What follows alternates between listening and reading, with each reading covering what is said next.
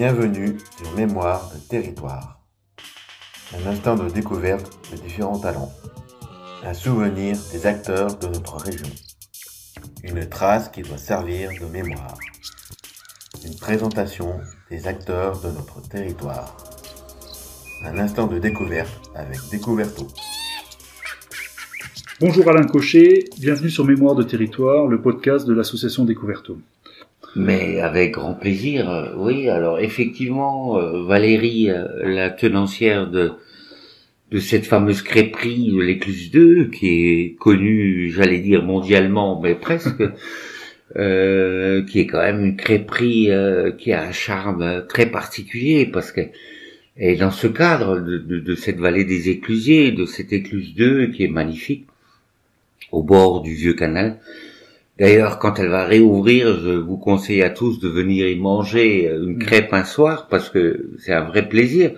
Elle est d'ailleurs bretonne d'origine, hein, donc euh, soyez sûr que c'est bien des crêpes bretonnes que vous allez manger. Et Valérie a organisé euh, l'année dernière effectivement des, des, des espèces de rencontres, discussions, euh, échanges euh, à tout va, ceux qui avaient envie de s'exprimer, qui avaient quelque chose à dire. Donc, il y a eu euh, Découverto euh, qui est mmh. venu plusieurs fois, auquel d'ailleurs j'ai participé avec grand plaisir. C'était très intéressant. Il y en a de mémoire, je me souviens, il y en avait une sur le loup, il y en avait mmh. une sur euh, sur l'historique des monuments dans nos vallées euh, de rappelle-moi des anglicans et des je sais plus quoi. Des alamans des alamans oui pardon. Entre les anglicans et les alamans euh, je suis désolé euh, je m'en mêle un peu les pinceaux c'est pas grave. Et donc j'ai eu l'occasion de présenter à ma manière à ma façon une soirée sur le cerf et l'af donc espèce présente dans notre région avec grand plaisir, il y avait une, petite présence du et donc il me demande de vous en parler aujourd'hui. Donc ça sera avec grand plaisir. Euh, alors il faut savoir que ce cérélaf est, est une espèce euh, qui a existé sur Terre bien avant l'homme, qui était là déjà présente avant l'humain, qui était au départ euh, une espèce de steppe, c'est-à-dire de milieu ouvert, un peu comme des moutons dans dans des endroits euh, en pleine lumière, et diurnes qui vivaient de jour. Mais malheureusement, quand je dis malheureusement, c'est parce que euh, l'arrivée de l'homme sur Terre a été un peu euh, la première pierre qui a fait que tout le système va finalement tout doucement s'écrouler. Euh, l'arrivée de l'homme a fait que l'homme est devenu chasseur et que tout le système va finalement tout doucement s'écrouler. Euh, l'arrivée de l'homme a fait que l'homme est devenu chasseur. Il s'est rendu compte qu'il y avait des cerfs, que c'était bon à consommer. Il a trouvé des solutions pour le chasser et progressivement le cerf s'est retrouvé un peu reclus euh, et parti tout doucement de ses steppes pour aller se mettre un peu au calme, un peu à la tranquillité dans les zones boisées, les zones montagneuses. Et progressivement, il est devenu euh, nocturne parce que il s'est rendu compte que la nuit, il était plus tranquille parce que c'est la nuit que les hommes dorment. Et que là, il avait un peu plus de temps pour lui, pour aller manger et, et s'exprimer. Donc ce cerf, oui. L'ancêtre là dont tu parles, c'est le Mégacéros alors ou c'est euh, c'est encore un autre cerf? Ah, c'est à mon avis. Alors, euh, je vais vous dire si c'est vraiment le Mégacérops, mais euh, c'est à mon avis, c'est déjà le cerf élaf qu'on a aujourd'hui, euh, qui a un peu évolué évidemment parce que ça mm. fait des milliers d'années, qui s'est un peu transformé forcément avec le temps, mais c'était déjà le même cerf le même cervidé. Ok, ouais, ouais.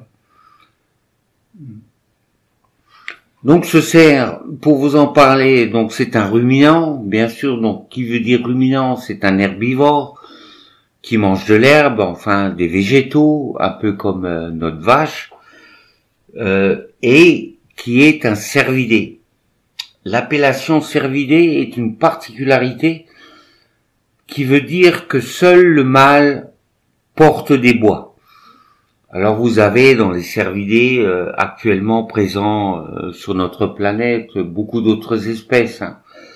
Le chevreuil est un cervidé, le daim, le chevreuil est un cervidé, le daim est un cervidé, l'élan est un cervidé, le wapiti est un cervidé, le renne est un cervidé. Alors la particularité du renne qui vit dans le Grand Nord, c'est que c'est un cervidé où les femelles portent également des bois. Normalement, chez nos cervidés européens, enfin ceux qu'on a chez nous dans nos régions, il n'y a que les mâles qui portent des bois. Euh, on sait et on a connu des cas où on a eu quelques biches qui portaient des bois. Alors c'est pas des très grands bois, c'est pas des ramures extraordinaires, mais c'est ce qu'on appelle des biches bréignes, qui sont en général des biches qui sont stériles, qui n'ont plus de fang, qui ont un problème hormonal et qui euh, qui fait qu'elles ont des fois plus de testostérone que d'œstrogène et elles arrivent à avoir des bois. Alors c'est des fois quelques centimètres, quelques dizaines de centimètres, mais dans la littérature ça existe, on a connu des biches. Sinon, il y a chez les cervidés que les mâles qui portent des bois. Et la grande particularité des cervidés par rapport euh, aux bovidés, c'est que les cervidés ont des bois qui tombent tous les ans. Tous les ans, un cervidé refait sa ramure, c'est-à-dire qu'il perd ses bois à une certaine période de l'année, et il refait ses bois toujours un peu plus fort, un peu plus grand, en fonction de l'âge qu'il a. Donc si vous voulez, chez un cerf, vous allez avoir un fan qui va naître, euh, 0 à 6 mois va s'appeler fan, il est là, le fan qu'on connaît dans Bambi, hein, avec ses petites taches très particulières, magnifiques, euh, que tous les enfants adorent voir, mais même euh, les adultes. À partir de six mois à un an, il commence à changer un peu de pelage, il commence un peu à grisonner, à devenir un peu plus brun, et il commence à porter sur la tête de toutes petites boules quand on parle d'un mâle. Hein. Quand il s'agit d'un mâle, et là, il devient R. On l'appelle R de six mois à un an. À un an, il commence à faire sa première tête.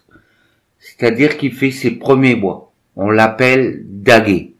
Là, ça devient un daguet. Il a pas de meule.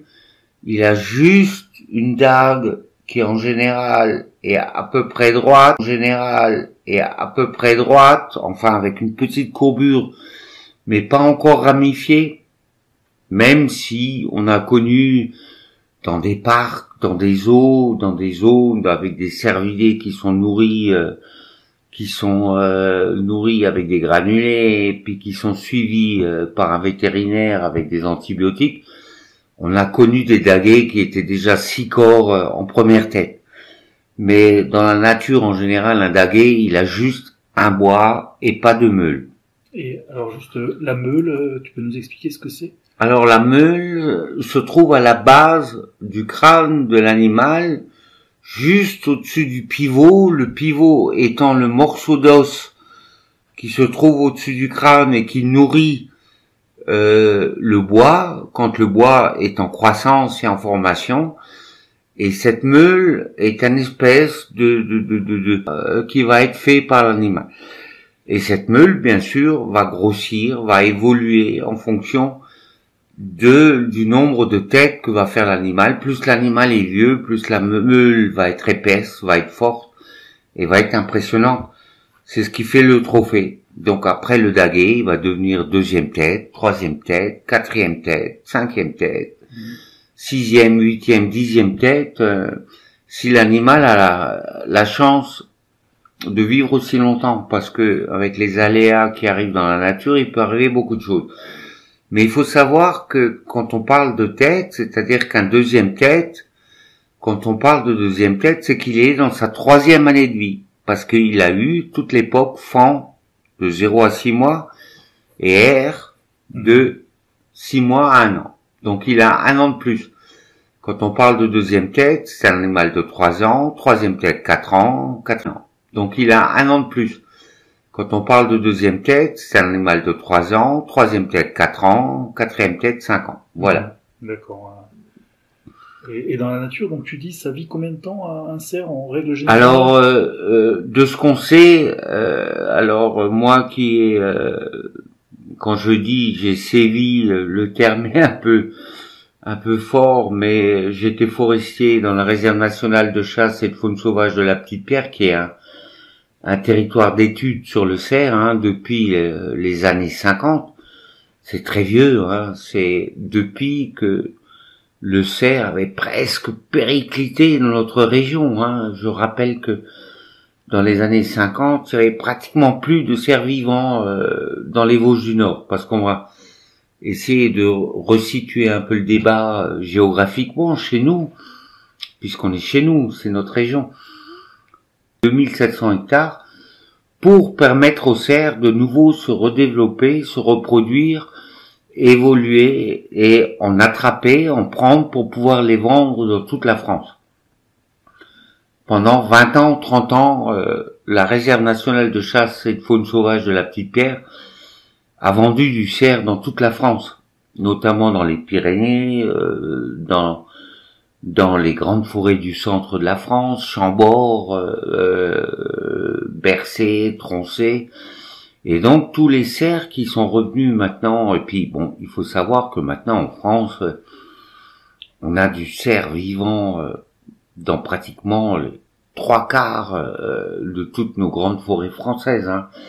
Il n'y a plus beaucoup de zones qui sont indemnes de cervidés, on en a partout. Donc maintenant, euh, la réserve nationale de chasse et, et de faune sauvage de la Petite Pierre n'a plus de réserve ailleurs parce qu'il y en a partout mais elle continue à rester un territoire d'études euh, sur le cerf et euh, ça reste malgré tout quand même très intéressant. D'accord. Parce que là, tu disais donc le cerf, il avait disparu de notre région, mais il avait disparu de toute la France alors au final. Pratiquement. Oui. Euh, après guerre, on n'en avait pratiquement plus. Et euh, il avait disparu. On, on sait les, les, raisons pour lesquelles. Oh bah, à mon avis, parce que euh, il a été surchassé, euh, parce que euh, pendant la guerre, les soldats avaient faim euh, et qu'il fallait bien trouver à manger et, et que c'était plus simple de, de, se tuer un cerf vivant dans la nature que que de se tuer un cheval de, de son escadron, quoi. Hein. Ouais, d'accord. Ouais. Euh. Ouais, donc en fait là c'est c'est une reconstitution quoi hein, de. Ah là l'espèce est repartie mais bon là maintenant on est arrivé euh, alors je suis un peu maintenant on est arrivé euh, alors, je suis un peu désolé de vous le dire à vous tous, mais euh, on est arrivé à, à, une espèce de surpopulation euh, des grands cervidés euh, dans notre France. Et là, je reprendrai maintenant en tant qu'ancien forestier les paroles de l'ONF. maintenant, c'est haro sur le baudet. Il faut absolument, absolument réussir à diminuer les populations pour sauver nos forêts, parce que nos forêts sont en danger de survie à cause de, de la surexploitation du cerf euh, sur nos territoires. Mhm. Du fait qu'ils broutent à chaque fois les... Alors il faut savoir que euh, un herbivore, euh, un ruminant, a une panse qui peut accumuler à peu près 60 kilos de végétaux par jour. Végétaux, c'est autant de végétaux mangés dans la forêt tous les jours. Alors bien sûr, il y a de l'herbe, mais il y a aussi euh, des feuilles, il y a aussi des bourgeons, mhm. il y a aussi euh, euh, des arbrisseaux forestiers. Et tout ça est râpé, râpé, râpé, comme avec une tondeuse, tous les jours, tous les jours, tous les jours tous ces herbivores sont là sur le territoire et, sont en train de le lamer. Alors, il y a bien sûr des palliatifs. Hein.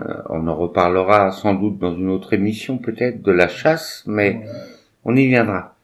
Et du coup, euh, Là, quand on, on dit donc on est parti de quasiment plus de cerfs à aujourd'hui trop de cerfs, et aujourd'hui on, on, sait à peu près est-ce qu'il y en a deux fois trop, trois fois trop, on, on arrive à chiffrer ça ou Ouais, alors c'est compliqué, euh, c'est vraiment très compliqué. Donc euh, les meilleurs indi les meilleurs indices qu'on puisse avoir, euh, les meilleurs indi les meilleurs indices qu'on puisse avoir euh, en dehors des comptages par visu des animaux, hein, parce qu'on fait euh, dans tous les territoires qui sont chassés euh, et notamment sur la réserve de la Petite Pierre, on fait tous les ans des comptages euh, nocturnes au printemps.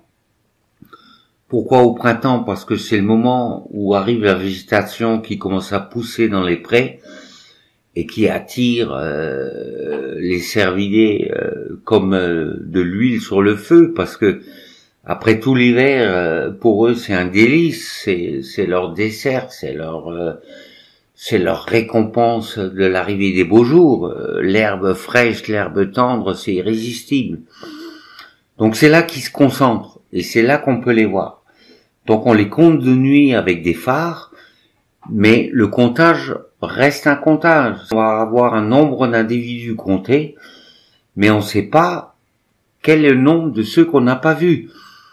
Qui sont peut-être ailleurs, ou qui sont peut-être à, à côté, ou un peu plus loin, et qu'on n'a pas compté.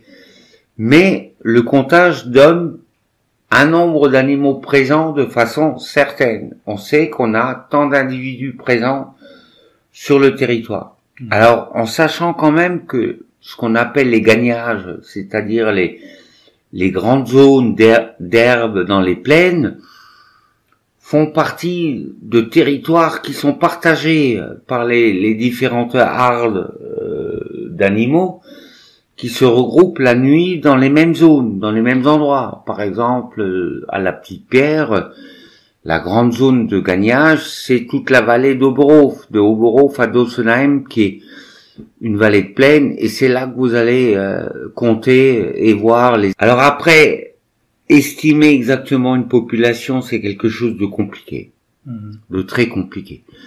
Euh, on se trompe souvent, et je garde en mémoire, euh, dans les différents stages que j'ai faits, euh, les Allemands ont tendance à dire, quand on voit un animal vivant en forêt dans la journée qui passe devant votre voiture, c'est qu'on est en surpopulation.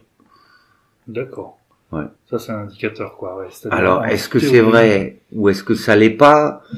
Je ne vais pas me faire le, le bonimenteur ou le diseur de d'histoire, mais ce qui est sûr, c'est qu'on vit actuellement des situations où les, cha- les chasseurs ont tendance à minimiser la présence d'animaux Mhm. et de dire euh, l'ONF veut éradiquer le cerf. On n'est pas du tout là pour éradiquer le cerf, bien au contraire. Éradiquer le cerf, on n'est pas du tout là pour éradiquer le cerf, bien au contraire.